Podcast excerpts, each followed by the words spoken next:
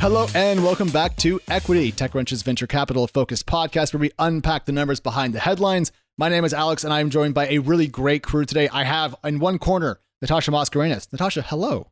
Hello, Alex. It's great to be here as your sole best friend at TechCrunch. Indeed, you are the only one with whom I would ever use that title, and Danny is not it. But our personal interpersonal issues are not the key thing today. What matters even more than that is that we have one of our other best friends on the show with us today, none other than Mary Ann Azevedo. Mary Ann, please say hello to the people. Hi, everyone. Happy to be here. For those of you who don't know, uh, the three of us used to work at Crunchbase News as a team, Woo-woo. and then we, we migrated to TC, and now we're back together as a team. It's a match made in heaven. And as a small production note, Mary Ann's audio will not be exactly where we want it this week, not because she's not perfect, but because FedEx or UPS or USPS, someone let us down on the delivery of a new mic. So next week, she'll sound even better. Mary Ann, what's your job title here? I forget. A senior reporter. And Natasha, you just got a new job title. What's that? Senior reporter. Oh, yeah, that's right. Equity bringing the big guns. Um, and we got a great show for you this week, guys. We got funding rounds from Ramp, No Red Ink, and Playbook. We have three themes, including Latin America and all the amazing stuff going on down there. We're going to talk about the difficulty of hiring and how that's kind of shaking up the startup world, and also Boston and Austin and all the superlative venture capital results from around the world. Things are hot. To kick things off, Mary Ann, a company you and I have both covered almost ad nauseum at this point, Ramp, is back in the news. Tell us what's up. Earlier this week, they raised $300 million in a Series C round at a $3.9 billion valuation. It's only a couple of years old, this company. And just a few months ago, like April, it was valued at $1.6 billion. So we're talking about more than doubling valuation in a few months period. I, I would kind of like him and Ha and complain about that, Natasha. But given that Databricks is expected to add like 10 billion in value in the in like six months, maybe Ramp is actually going too slow. I was actually surprised when I saw that their founded date was 2019. Like I thought it was genuinely a factual error because Brex, I believe, was 2017. I may That- be wrong. That feels roughly correct. Yeah. Okay, um, well, just a big, big asterisk next to that one. But I feel like Brex and Ramp over the years just feel like older companies simply by how much they've grown. That it's always still surprising somehow that they're at the stage. Yeah, startup time has been compressed mightily in the last couple of years as money has increased in pace. And also, I- I would just say innovation. People seem to be building faster. Mary Ann, though, this company also bought someone as part of this kind of funding round news. Yeah, yeah, they made it their first acquisition. Um, it's a company called Buyer. Buyer helps teams negotiate contracts like SaaS contracts so they can save money. It's like a negotiation as a service platform, is what they call it. And they say that they've helped clients save, like, on average, 27% on big ticket purchases, like annual software contracts. Eric Glyman's CEO of Ramp said he thinks that's going to be a good addition to the Ramp product offering and helping its customers save money. Mary Ann, I'm really curious if you found it to be a surprise or new move for Ramp to be acquiring something that it could now brand around cost savings. Like, has Ramp historically been focused on cost savings? Or to me, it just kind of screams like 2019, 2020. Isn't everyone just spending everything these days? Yeah, that's really part of what Ramp is doing. I mean, spend management, expense management, and at the end of the day, all of that is trying to help companies save money, right? Like if you're not spending as much, if you don't have as many expenses, you're saving money. So I do think it is in line with what they've been doing. I think it's interesting that now it's not just like incumbents buying fintechs, but more and more fintechs are consolidating and buying other companies in the space. So I think this trend is kind of interesting because both Brex and Ramp made their first acquisitions recently. So, you know, I think we're going to be seeing more and more of this type of thing. Just given the sheer number of early stage fintech rounds that we've all at least looked at in the last 18 months, surely there has to be consolidation coming because they're not all going to make it as independent companies.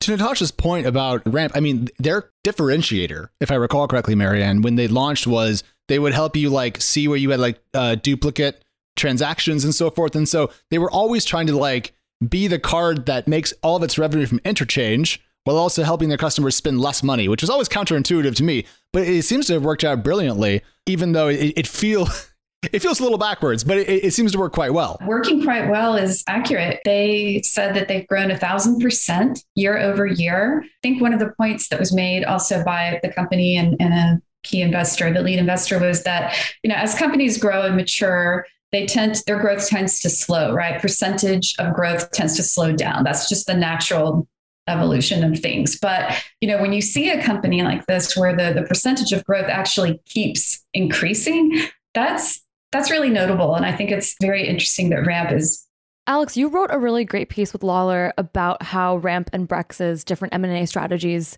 look and what that means. And I'll let you say your biggest takeaway, but to me, it seemed like it was what they're choosing to make free and what they're choosing to not make free. Talk, talk to everyone a little bit about like that philosophy.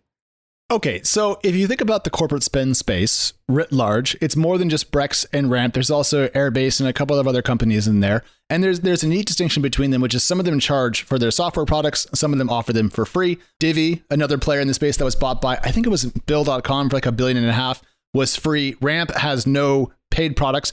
Brex does have an offering that costs about 50 bucks a month for extra features. And so what we're kind of seeing through that prism and also through the companies that they're buying is where they're probably going to be focusing in the near term. Our read, as best we can say from today, is that Ramp seems to be targeting perhaps larger customers, while Brex seems to have a relatively SMB ish focus. If you think about them doing outdoor advertising, if you want to land a Fortune 500 account, you don't buy a billboard, you hire an expensive enterprise sales team. Brex is a killer job building its brand and growing its customer base in that area. So we're kind of seeing differentiation. Going to be a crowded space. As a final note to this, Brex also launched a venture debt program. So we're seeing, again, fintechs go horizontal once they've acquired customers, trying to drive as much ARPU as they can. I agree with you 100%. I feel like Ramp and Brex are often lumped together. They are very, very, you know, similar, but they are different. And I believe you, your your point is 100%. Like Ramp seems to have like a larger client base, um, companies with more employees, higher revenues, and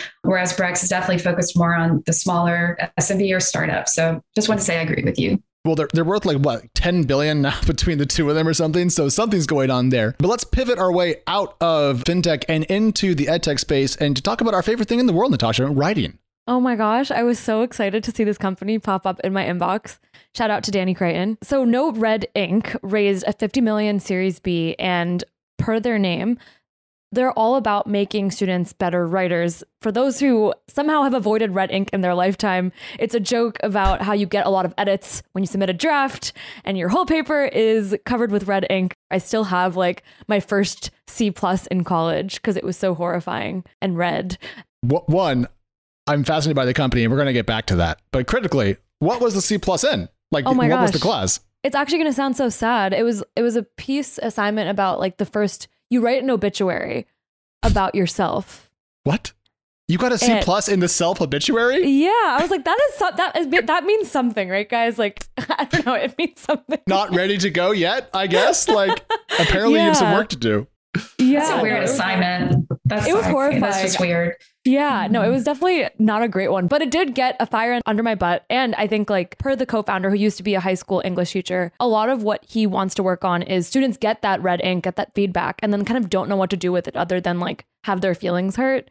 So it's trying to create this phrase that's used a lot in ed tech, which is adaptive learning, where ah. they start to see where students consistently make mistakes and then start to give them prompts based on that. And also kind of just be like the angel on the shoulder and like whisper them tips as they write their essays. I was reading about it and just thought, you know, we love to write, but not everybody loves to write. If you're a young writer and you're struggling, like I can imagine these sort of prompts would be immensely helpful. I thought it was a brilliant idea.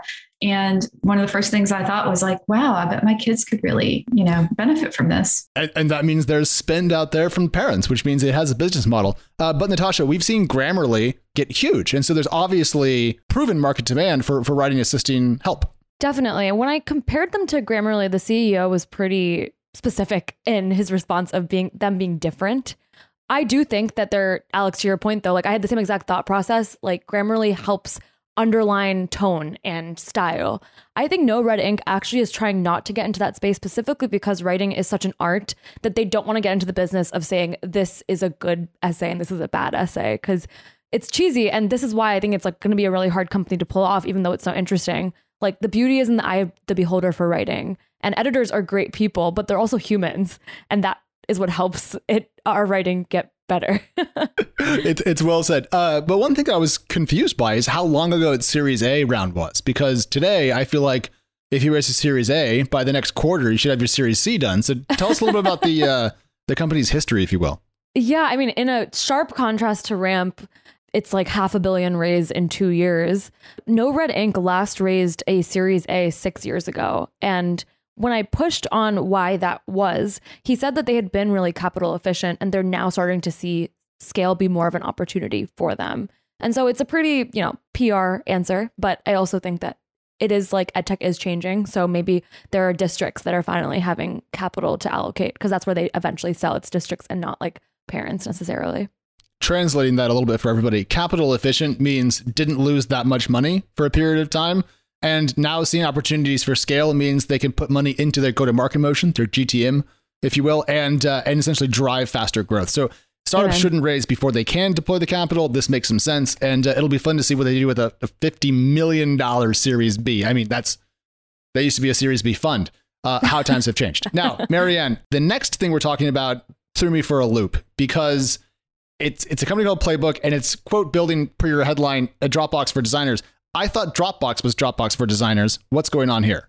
Jessica Ko is the co-founder of the company, was head of design at Opendoor and Google. She described what sounded like just pure hell, just so much stress of trying to manage all these assets. There's too many files. There's old versions, and nobody knows what version is the most recent. And and people are sharing files via email and Slack, and you know, it was just chaotic. So she was one of those founders that was like, okay, I'm going to start a company to solve the, the problem that I'm dealing with. They have a $4 million seed round that they are announcing today as they emerge out of stealth. I feel like Drop Dropbox gets disrupted like every other day. And I don't know, like, has it ever succeeded or which of these like Dropbox disruptors will win? I was really impressed, Mary Ann, in the story when I think you mentioned that they have like been working through 2 million assets and have a lot of early customer usage, but are still free. I, I guess I don't know. I feel like it's like kind of what you were saying in the intro, Alex. Like, why isn't Dropbox doing this? Uh, well, I mean, Dropbox and Box have become enterprise file storage and productivity companies because they discovered that storage was incredibly hard to charge margin for in a world when prices were falling. And so they had to kind of like pivot. I mean, Box added security, right? And EKM and Dropbox bought uh, uh, oh gosh, Mailbox a thousand years ago. I remember that. That was back when Dropbox was like one of the coolest companies in San Francisco, way before their IPO. They've been trying to expand, but in this case, you know, thinking about one specific vertical of the world, designers, that's not really a niche. It's kind of a market, if you will, versus something that that's overly narrow. But with four terabytes of free storage, they're going to have to charge for this because that's not cheap to keep alive. And so, Mary Ann, I'm curious, do we have any notes about what it's going to cost when it does charge? Not yet. They're really focused, they said, on building the product. They have an interesting marketing strategy, which could be brilliant, maybe not. They're starting with a focus on the freelancer. They feel like there's so many companies working with freelance designers these days. So they're betting on the fact that freelancers are going to be like, hey, I use this new program um, called Playbook and you should try it. It's really cool. And then a company is going to be like, oh, wow, this is really cool let's get it. That's their thinking behind how they're going to get into some of these bigger organizations, kind of this built in marketing by having their freelancers introduce it by just using it. So we'll see how that pans out for them. So they're not really worried about monetizing yet. I was going to ask you about the freelancer aspect because part of me was thinking about Airtable and how it just tries to get like three people at the company to be obsessed with it and then branches in. And I hear companies do that all the time. But I wonder if there's a difference between going freelancer route and or like the the nerd that loves to try new SaaS products, not looking at Alex.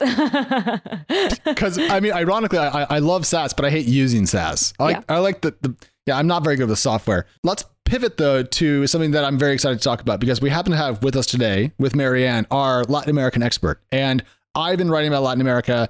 Mary Ann, you've been writing about Latin America forever, and you put together really, I think, kind of the canonical here's where the area is in startup land piece. And so tell us a little bit about what you put down on paper.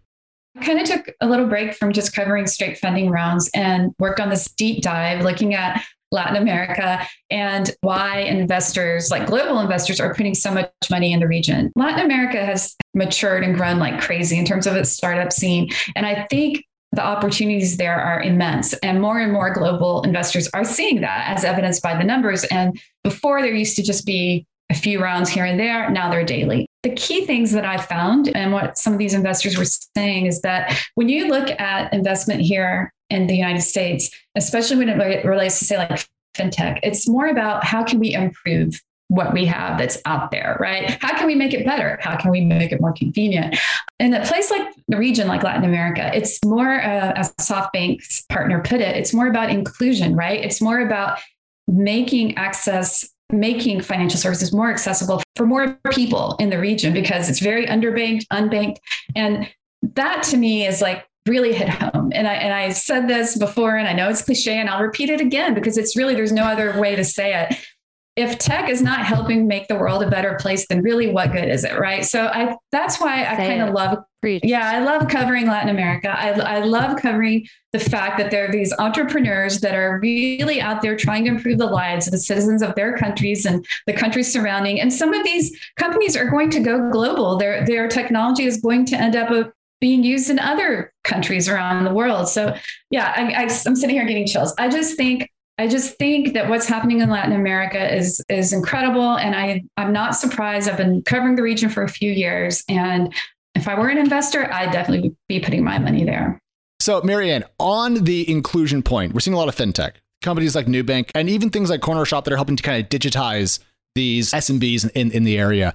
What else is going on in Latin America aside from fintech that we should have our eyes on when we consider kind of like the pace of innovation and maybe where capital's going down there? Yeah, I mean, prop tech, of course, is huge, right? I think there's a lot of prop tech happening, digital brokerages that are doing really well, like Loft, QuintoAndar, which recently raised more money. So I feel like prop tech is also evolving quite a bit there, trying to find properties, buy them, rent them. It's just very different than here. So we're seeing a lot of transformation in prop tech. In my world, in ed tech, I've been seeing a lot of US based firms start to look at Latin America, which is a sign of, of something. One company that I recently covered, Coderhouse, had just raised its first venture capital check ever after bootstrapping for years.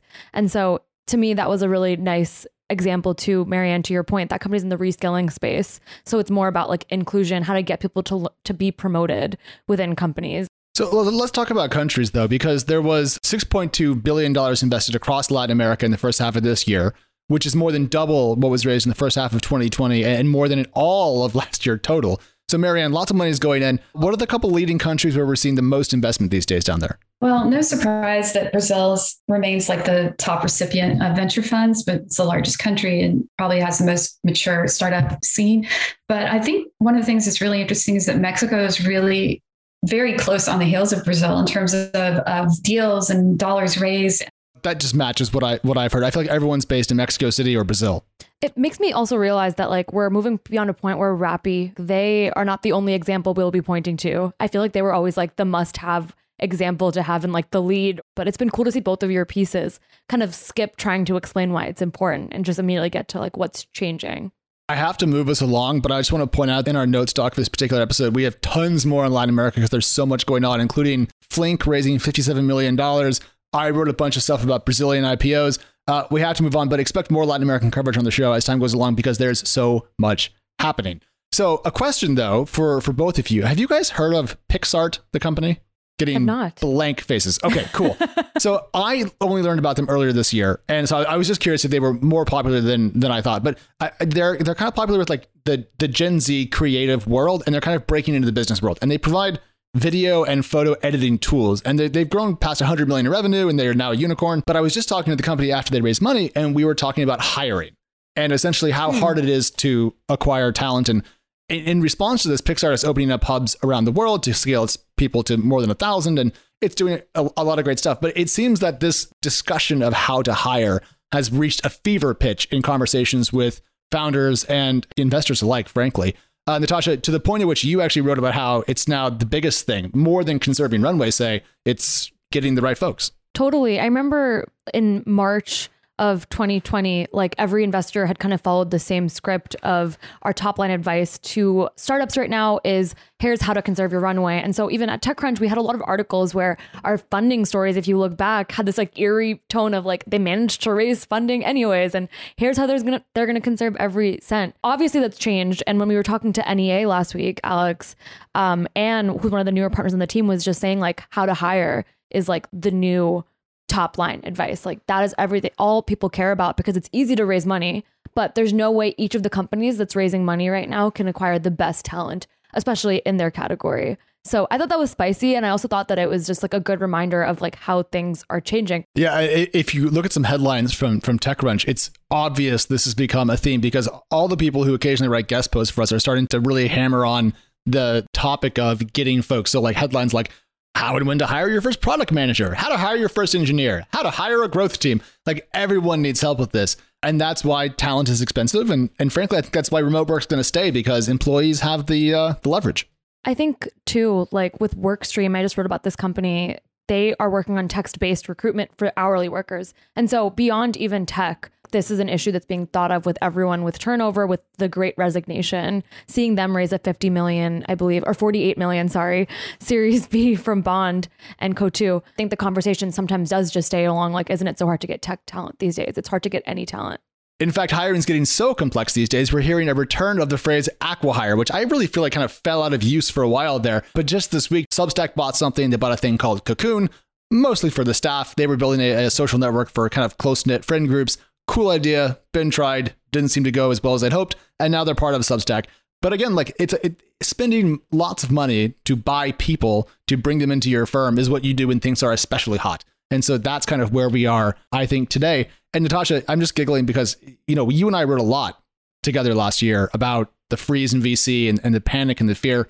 And it really feels like a passing fever dream now. Like I swear to gosh, that was like three weeks of panic, and then everything just went away, and the good times were back. It was surreal. Yeah, I, I keep wondering and I keep trying to get people to tell me and predict the future on like what is the next thing that's going to make people start to be more grounded in their decisions. I think with ed tech at least, a lot of market is starting to tap out. And so I recently covered layoffs at a boot camp business and that was like an, a recent sign that some of the buzz isn't turning into dollars necessarily or isn't turning into like the future. So I do see something happening that's going to change it, but I agree that it feels like a fever dream. and and speaking of feverish dreams, nothing is hotter than Austin in the summer, and Austin's startup scene is also incredibly warm. And I don't know why I just did a Danny Crichton transition yeah, there. You gosh, really did. apparently I miss him. Uh, but Mary Ann, gosh darn it, we get he finally leaves, and then we just bring him back.